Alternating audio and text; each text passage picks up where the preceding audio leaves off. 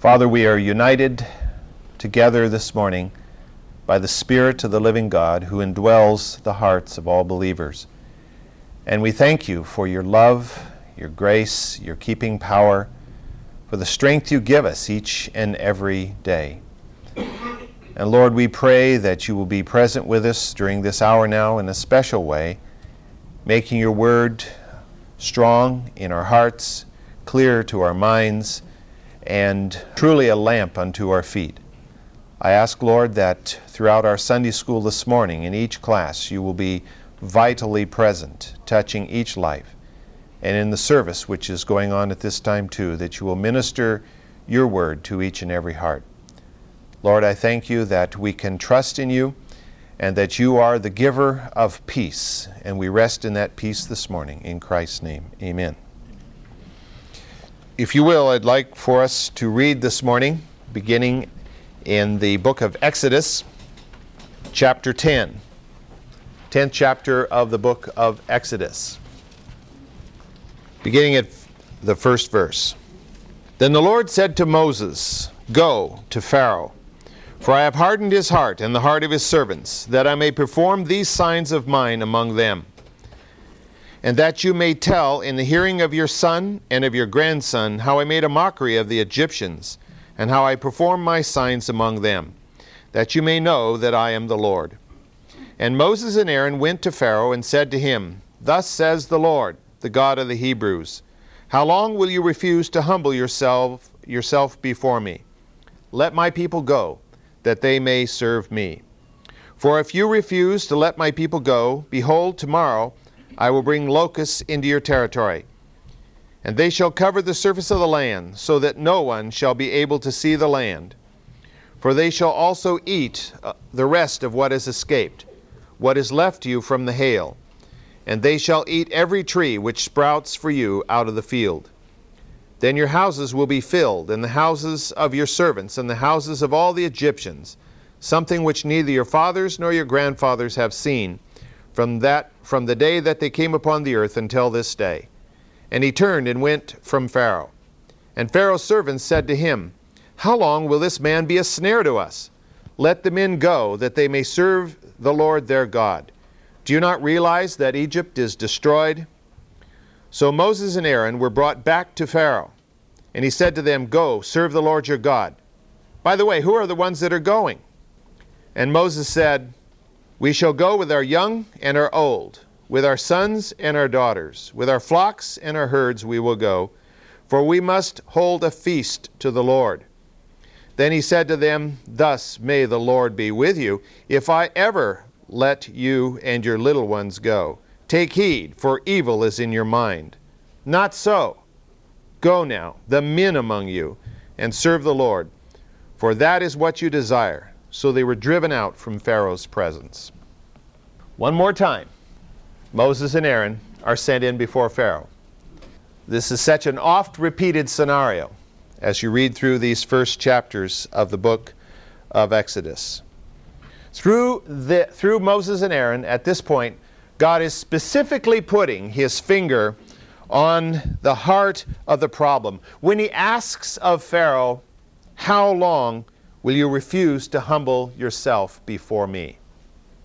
The infinitive here, to humble, as used in this passage, is or presents to us one of the key teachings of all Scripture.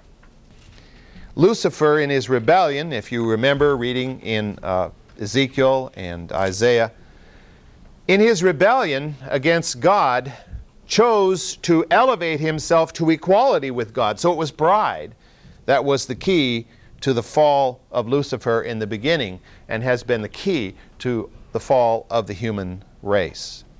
And that's the primary wall. That, the, the primary divider between us and God is pride. Human pride stands as that great divide. Men and women don't want to admit, and I think all of us can attest to this, either before we were converted or even after. We, we don't like to admit sometimes that we need God.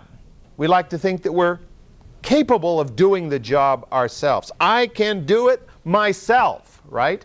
That's one of the first things a young child learns to say. I can do it myself. And, and, and, that's really the character and nature of the human race, all the way until many times we totter off into the grave. We don't want God, we don't want to admit that we need someone besides ourselves, and we don't want God interfering in our lifestyle. I want to do my thing, and I don't want God telling me what I ought to be doing. Even as Christians, sometimes we're hindered by pride. And that pride can break our fellowship with God and break our fellowship with one another. How many churches have been split over the issue really of pride? That's what it really boils down to in the last and final analysis is pride. It's not a matter of a doctrine often of Scripture. It, it's, it's not even really a matter of whether they could agree on a particular physical thing, maybe uh, as a part of the church. It's pride, really who wants to yield to, to another. I think that's one of the reasons why Jesus uh, used his example of washing the feet of one another, because that's a pretty humiliating thing to put yourself in the place in that society of what was a servant, the lowliest of servants, and, and do that servant task, because that pretty well washes out pride. To be effective Christians, we have to have in our heart and in our mind all the time the realization that it's important that we agree with God all the time. We must agree that He is right and that when we are at odds with Him, we are wrong. I think all of us are very familiar with the scripture, 1 John 1 9, which is so often quoted, that if we confess our sins, He is faithful and righteous to forgive us of our sins and to cleanse us from all unrighteousness. And that's an important, important verse for us to remember. But we also must remember it's a conditional verse. It says if, if we confess our sins. And that doesn't just mean that we go before God and say, Yes, Lord, I, I committed this sin, and just verbalize something. That's part of it. But that verbalization has got to express a heartfelt conviction that we have sinned against God. We, we can't go in before God and, and say, Well, God, you said it's sin, and so because you say it's sin, I guess it's sin, and so I'll confess it. But I don't really think it is. We have to come to the place where we agree along with God that yes, it was sin, and I am very, very sorry that I have sinned. When that hard attitude matches our words, then we are meeting the conditions of this verse. And our minds and hearts are being changed into the conformity of Christ, the thoughts of Christ. Uh, if we decide, well, you know, that sin isn't all that serious, you know, God's making a big deal ab- about nothing, you know. That's the kind of attitude that got Adam and Eve in trouble in the Garden of Eden in the very first place. When they believed that they could be equal with God, which is to make a decision that we feel should stand before God because, I mean, after all, we're capable, aren't we? And do we really need God in everything? That damns us to have that attitude. And throughout Scripture, you find God deals with what is a ubiquitous problem. I mean, it's the problem from the first chapters of the book of Genesis all the way through to the very end of the book of Revelation. God continues to deal with this same problem the problem of human pride. It's a key issue in this passage. Pharaoh has a, an arrogance that won't quit. After all, he's the Son of God, according to his theology, and he's been taught that ever since he was a child. He grew up believing he was the Son of God. And how should the Son of God have to bow before the God of, of slaves? A God who doesn't even have an image of all things. I mean, all of the Egyptian gods were presented in a physical form. They were painted on the tombs of the Egyptian pharaohs and other important personages.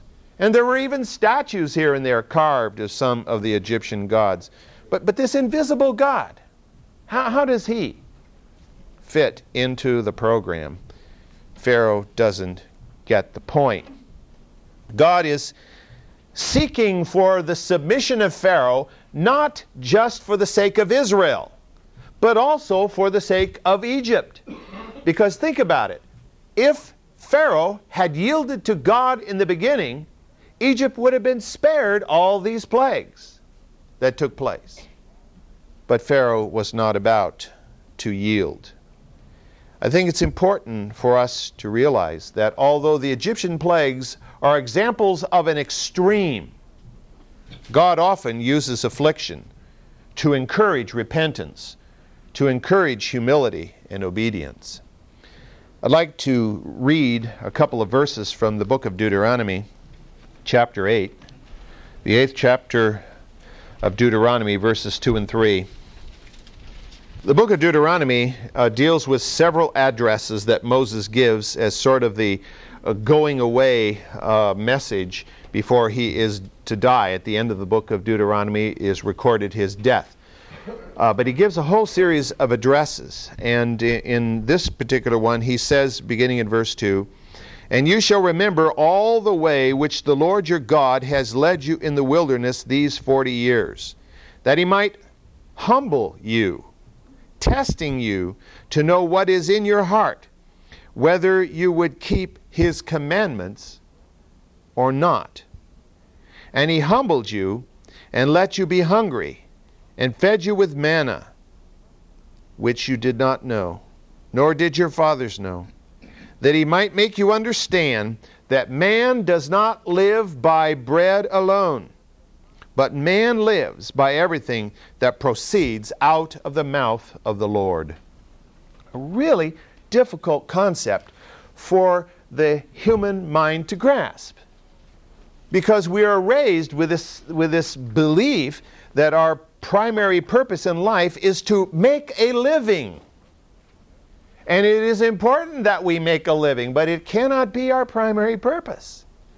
Because that's exactly what God is dealing with them uh, as God dealt with them in the wilderness so that they would know that trying to survive till tomorrow and having food to make it to the next day is not the primary goal in life.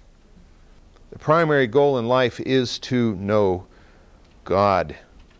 And God allows a measure of affliction into every life that we are reminded of this truth as he did before Israel. I mean, he led them in a wondrous way through the wilderness, miraculously through the Red Sea, and provided water for them in the desert and food that dropped on the ground every morning. I mean, God was with them. Their clothes didn't wear out, their shoes didn't wear out for 40 years. Can you imagine? Of course, in our society, we wouldn't want that because the styles would change 20 times and we wouldn't want shoes that wore like iron. I mean, but God did all these things, but with this there came a measure of affliction. It was hard in the desert. The wind did blow like it is today, only it whipped sand into their faces and into their tents and into their manna. You know, and and you know the sun was hot and there were bugs around and there were reptiles around and you know it was boring. Uh, I mean, God didn't make it a, a Garden of Eden all over again. He didn't give them a quote Disneyland in which to live uh, there was a measure of affliction because God wanted them to know that material prosperity cannot be their ultimate goal. This was important for them to know because they were going to walk into a turnkey country. They were going to walk into a country which they had to capture by warfare, but the orchards were in and were producing fruit. The vineyards were in and were producing fruit. The fields had been planted and the grain was growing. They were walking into a country that was ready for the, and the houses were built and the cities were built.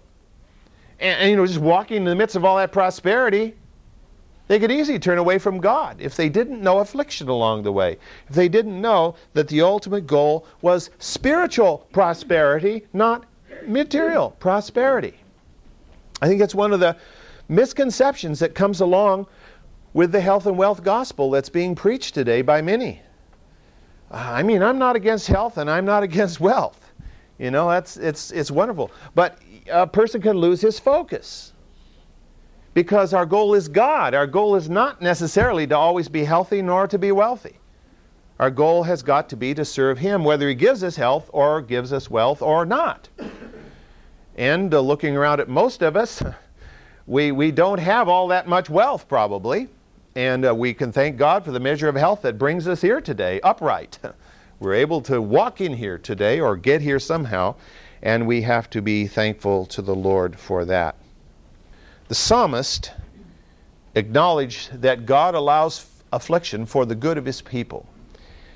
Uh, let me just quote uh, to you from Psalm 119, where we read this I know, O Lord, that your judgments are righteous, at, and that in faithfulness you have afflicted me.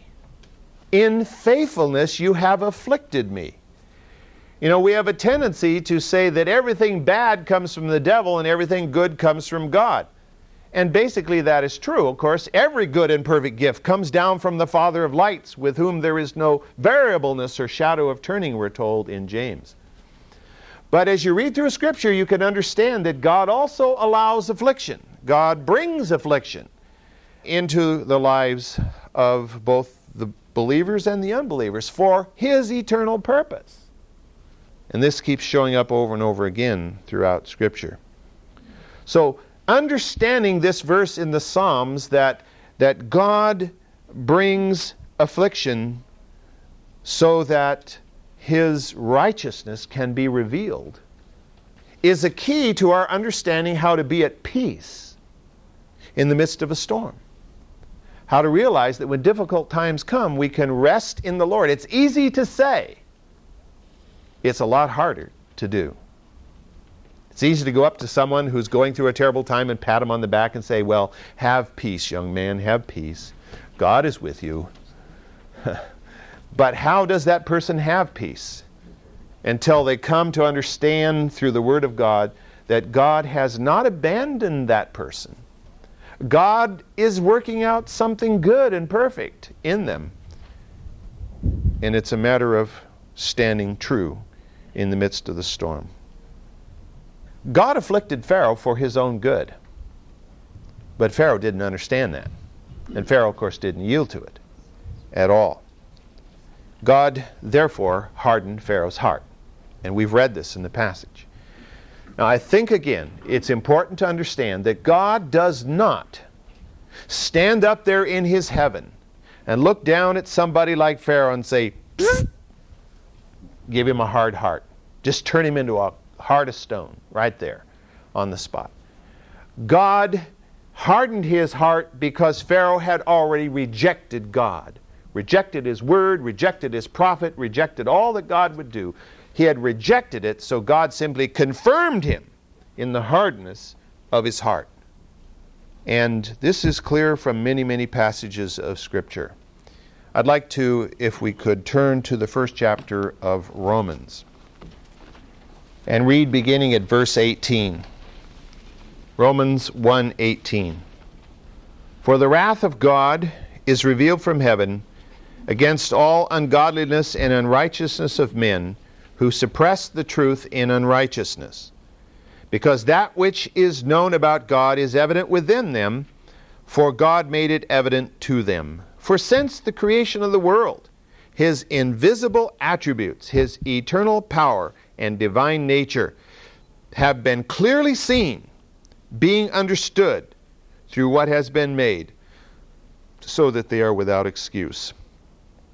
For even though they knew about God, they did not honor him as God or give thanks.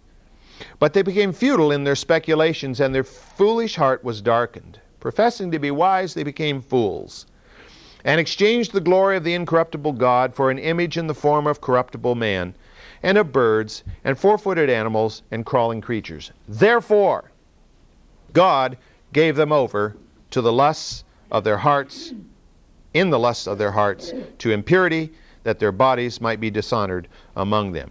And, and then he goes on. But notice the therefore. Because they refused to accept what had been clearly presented to them about God and to know Him in the true and uh, life changing way.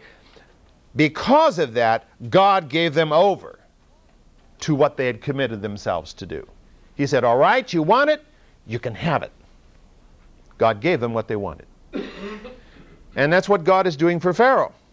He's giving him what he wants and that is total rejection of God. And God is confirming him in his hardness of heart. And since he persisted in his refusal to accept God, to submit to the work and the word of God, God sends the eighth plague, upon Egypt, a plague of locusts. Now, for us in our society, we probably have no concept of a plague of locusts. Sure, we've had a grasshopper or two here or there. I grew up in the Central Valley, and every once in a while there were quite a few grasshoppers around, but nothing like nothing like what the Scripture talks about in this particular passage. The locust uh, has been a plague in the Middle East for thousands of years. Uh, it's been a plague in many other parts of the world too, particularly in Africa. The Hebrew word here is referring to what is known as the desert locust. There are, there are numerous varieties of locusts in the Middle Eastern area, but specifically the desert locust. This is one of the many species of grasshoppers which inherit, in, inhabits that part of the world. And historically, this is the only one that has produced major problems in this part of the world because it's the only one that seems to multiply into gigantic numbers and then swarm. It's a, it's a grasshopper which runs about two and a half inches or so in length and uh, travels in large groups. They're very gregarious. In fact, the, uh, the uh, specific name is gregaria. Schistocerca gregaria is the official name given to this particular bug. And I, I don't know who actually clocked these or, or, or studied these, but uh, I've read that they have been noted to fly nonstop 17 hours. You know. Now I've watched grasshoppers fly, and it didn't look to me like a grasshopper could fly 17 hours. It just didn't look. I mean, it looks kind of ungainly sometimes when you see the thing flying.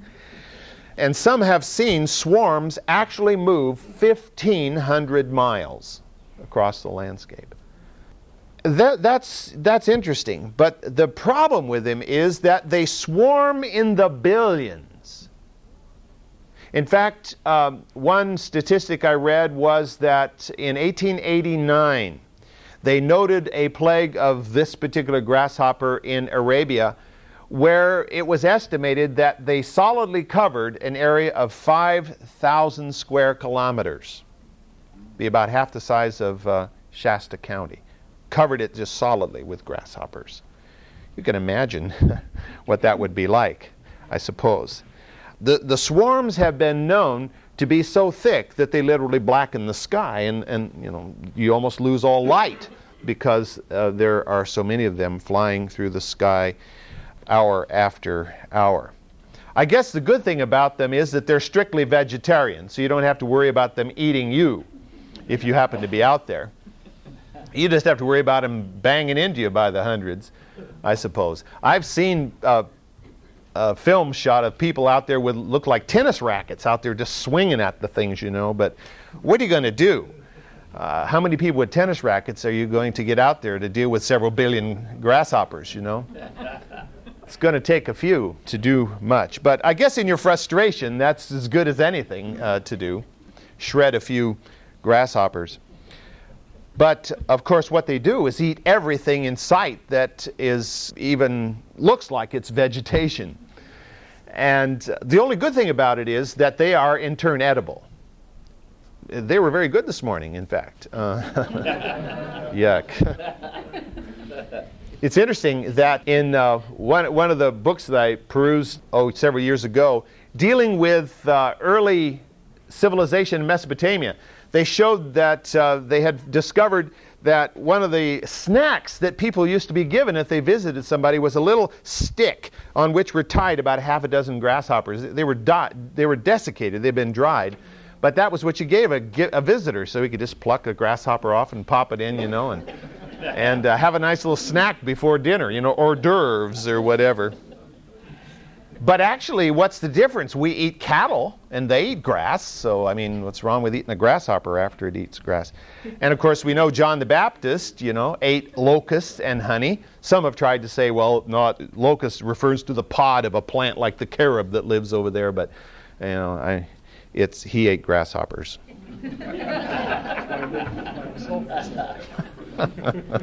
Yeah, I can imagine what it'd be like if you ate grasshoppers after they'd been in a garlic field or an onion field. Huh?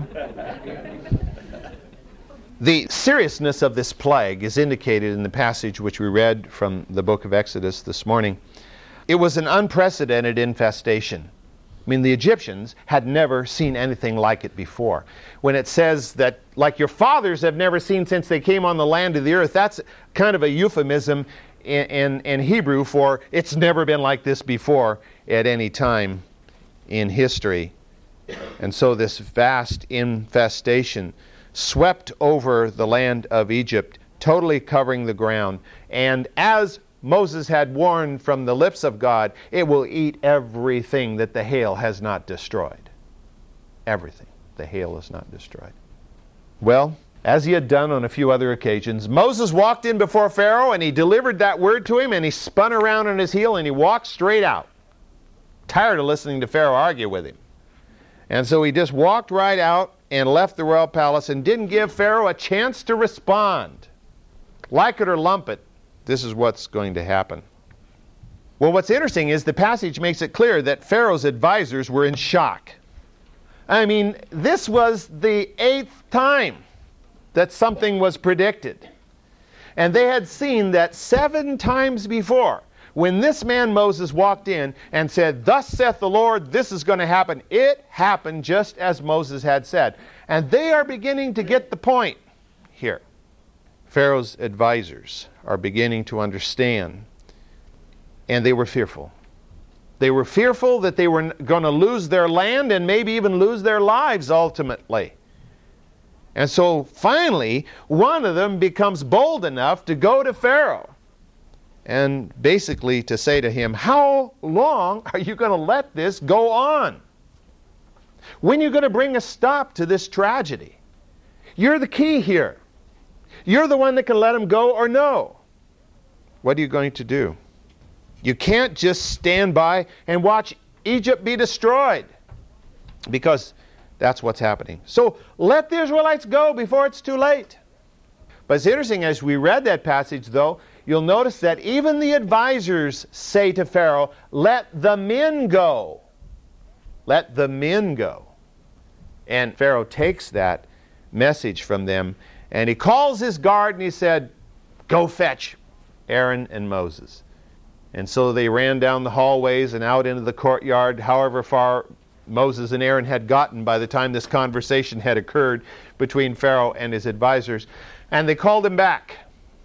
And so Moses and Aaron returned to stand before Pharaoh. What was Moses expecting at this point? Was Moses just totally cynical now?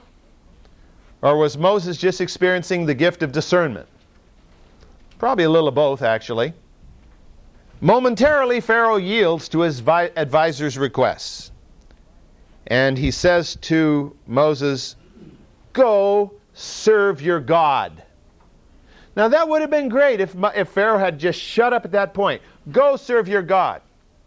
But he says, uh, By the way, who's going to go? See, this guy has a heart that just is as hard as a brick. And he doesn't really get the point.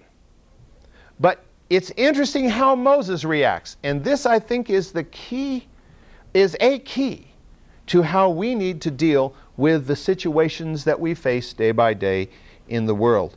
Moses does not hedge one little bit. Moses could have said, Well, uh, who would you like for us you know, to go? It was just the idea that maybe Pharaoh's going to really relent now and let us go. Well, we can give a little on this issue, can't we? No, Moses says, We're all going.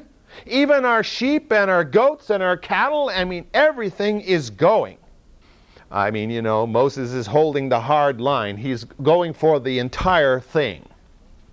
Now, Pharaoh's response in verse 10 sounds a little strange as we read about it, uh, as we read it translated there into English from the Hebrew. He says, Thus may the Lord be with you if I ever let you go, let you and your little ones go. Take heed, for evil is in your mind. Not so. Now uh, go now, the men among you, and serve the Lord. What he is basically saying there is over my dead body. Not a good thing to say in the presence of God's prophet will all of you go? Because you've got something else up your sleeve besides just going out and having a festival in the wilderness. I mean, this guy's got the point. They're going and they're not coming back. Because why else would they have to take everything and everybody? It would be much seem to be more wise to leave your animals behind with a few shepherds and herdsmen to guard them. Leave all the little kids behind because, you know, they wouldn't understand anyway. Just take the adults out there. But no, everybody is going to serve the Lord.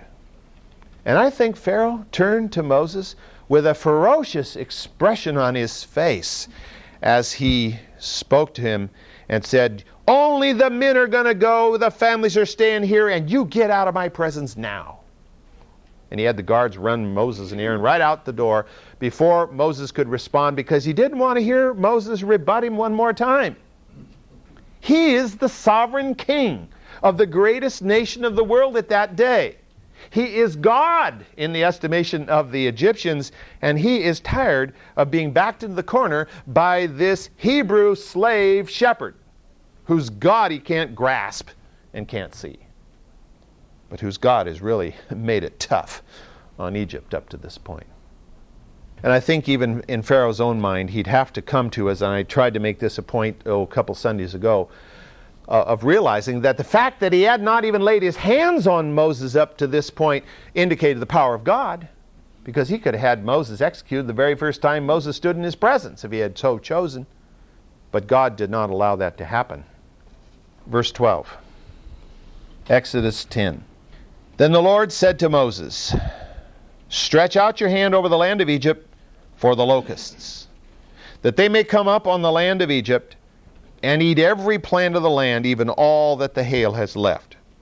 So Moses stretched out his staff over the land of Egypt, and the Lord directed an east wind on the land all that day and all that night. And in the morning, and when it was morning, the east wind brought the locusts. And the locusts came up over all the land of Egypt, and settled in all the territory of Egypt, and they were very numerous. There had not there had never been so many locusts, nor would there be so many again.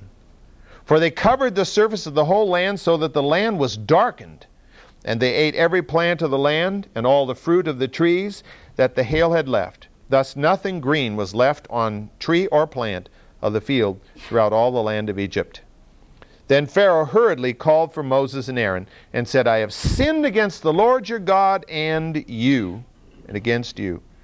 Now therefore please forgive my sin only this once and make supplication to the Lord your God that he will only remove this death from me. And he went out from Pharaoh and made supplication to the Lord. So the Lord shifted the wind to a very strong west wind, which took up the locusts and drove them into the Red Sea. Not one locust was left in all the territory of Egypt. But the Lord hardened Pharaoh's heart, and he did not let the sons of Israel go.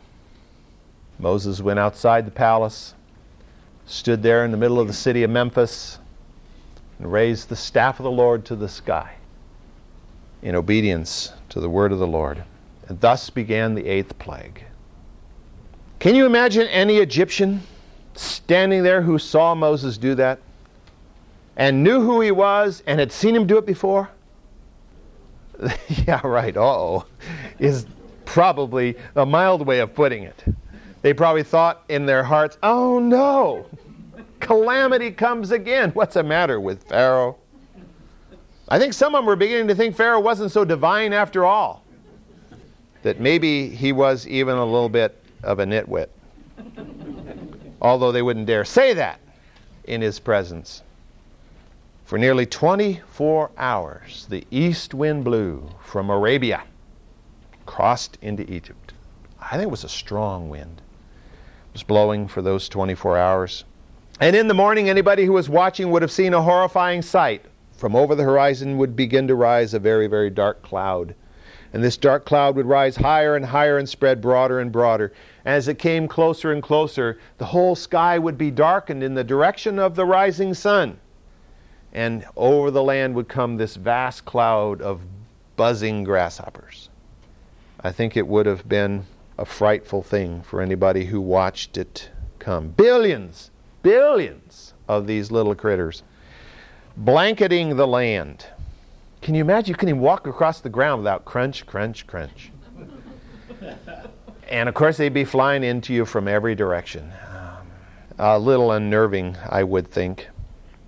And like a gigantic vacuum cleaner, they just sucked everything green off the land, you know.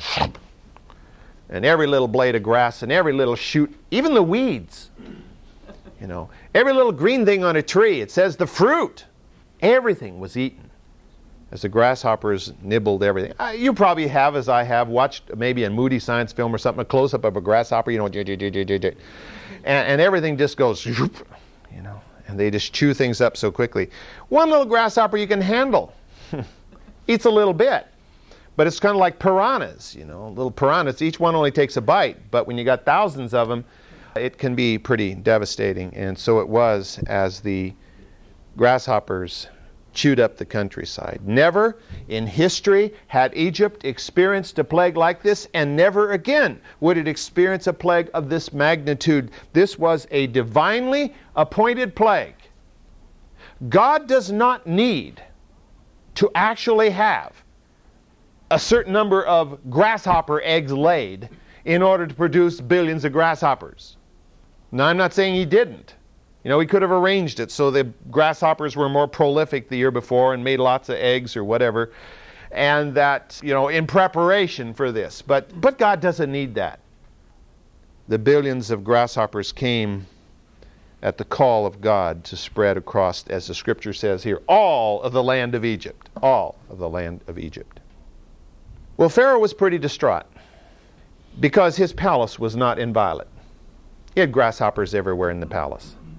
One good thing about it, if you're hungry, the snacks nearby, you know. if you don't mind them raw, I suppose. But in verse 16, we read that he said something that he'd never said before. He says, I have sinned against the Lord and against you. And in the 17th verse, it sounds like he's asking him to be his priest. Pray for me before God. Make supplication for me that this death will be removed from me and from this land. But Pharaoh is a reactor. He faces a situation and he reacts to it. He reacts to strong stimuli. But his heart isn't changed. He has not been changed one whit in his heart. When he says, I've sinned against you, against God and against you, he's not saying, he's not going to 1 John 1 9, so to speak, and saying, I have sinned, oh God, forgive me. You know, that's not it. He is saying, I'm in big trouble, and whatever you need me to say, I'll say uh, but just get rid of these grasshoppers. He's not changed in his heart. It, it reminded me, as, as I read this, of the criminal who gets caught and he's in prison and he's sorry. But what's he sorry for? That he's caught and that he's in prison, not that he committed the crime. And that's Pharaoh's situation. He's sorry that this thing's here, but he's not going to change himself. He's not going to allow himself to be changed. He's still going to be the same hard hearted man that he's been all along. Pharaoh has passed the point of no return. So God is confirming the hardness of his heart. This is the way you want it, this is the way it's going to be. And as soon as the threat of the locust was removed, what does he do? He refuses to let them go as he has promised he would do. Obviously, if there was any repentance there, he would have said, Oh, do it as an expression of the truth of my repentance. Go do it. No, he immediately hardens his heart. And I think his, his counselors stood around there now basically speechless. It's kind of like being in an aircraft where the pilot has allowed it to get out of control and is starting to dive towards the earth in an accelerating rate. And you're trying to get the pilot to do something about it, and he's just twiddling his thumbs. I don't know what to do. You know, and if, whew, I mean, they feel like they're headed for ultimate doom. And Pharaoh is the only one who can do anything about it, and he refuses. The book of Hosea, don't turn there, but in the book of Hosea, in verse 7, we read this that they who sow the wind will reap the whirlwind, which means that they who live carelessly and rebelliously will reap disaster. And in Nahum, we read this in the first chapter The Lord is slow to anger, great in power, and he will by no means leave the guilty unpunished. As believers, that should keep us walking the straight and narrow. And as believers, that should help us to understand that justice is ultimately served. It may not seem like it here on this earth. Many times unjust, unjust things occur, but ultimately justice is maintained before the bar of the King of the universe. No one plea bargains or anything else. We must either bow before the sovereign King and trust in his remission of sin in this life, or we must stand guilty before that same sovereign king and experience the punishment that would not have been ours had we accepted the, the, the work that Christ had done in taking our punishment for us. Pharaoh, of course, doesn't know about Jesus Christ. But Pharaoh has been presented the truth of the same sovereign God by Moses. And Pharaoh was given more chances than most to change, and he refused. Well, let's uh, look at the next few verses, I'll at least read them, and uh, see what happens next. Then the Lord said to Moses, Stretch out your hand toward the sky that there may be darkness over the land of Egypt, even darkness which may be felt. So Moses stretched out his hand toward the sky, and there was thick darkness in all the land of Egypt for three days. And they did not see one another, nor did anyone rise from his place for three days. But all the sons of Israel had light in their dwellings. Then Pharaoh called to Moses and said, Go serve the Lord. Only let your flocks and your herds be detained. Can you believe this guy? Even your little ones may go with you. Whoa. But Moses said, You must also let us have sacrifices and burnt offerings, that we may sacrifice them to the Lord your God. Therefore, our livestock too will go with us, not a hoof will be left behind. For we, we shall take some of them to serve the Lord our God. And until we arrive there, we ourselves do not know with what we shall serve the Lord. But the Lord hardened Pharaoh's heart. He confirmed this hardness, and he was not willing to let them go. Then Pharaoh said to him, Get away from me, be aware, do not see my face again. For in the day that you, sh- you see my face, you shall die. And Moses said, You're right. I shall never see your face again. If I were Pharaoh, those words would hammer home like a pile driver. Well, we don't have time to develop this uh, story of darkness today, but this, of course, is the final plague that will occur before the plague that brings Pharaoh to his knees, kills thousands in the land of Egypt including the heir apparent to the throne, and enables Israel to have that picture that will give them an understanding of the plan and the purpose of God in the coming of Messiah in the story or the account or the practice of the Passover, which will be what we'll look at as we get into the 12th chapter of Exodus.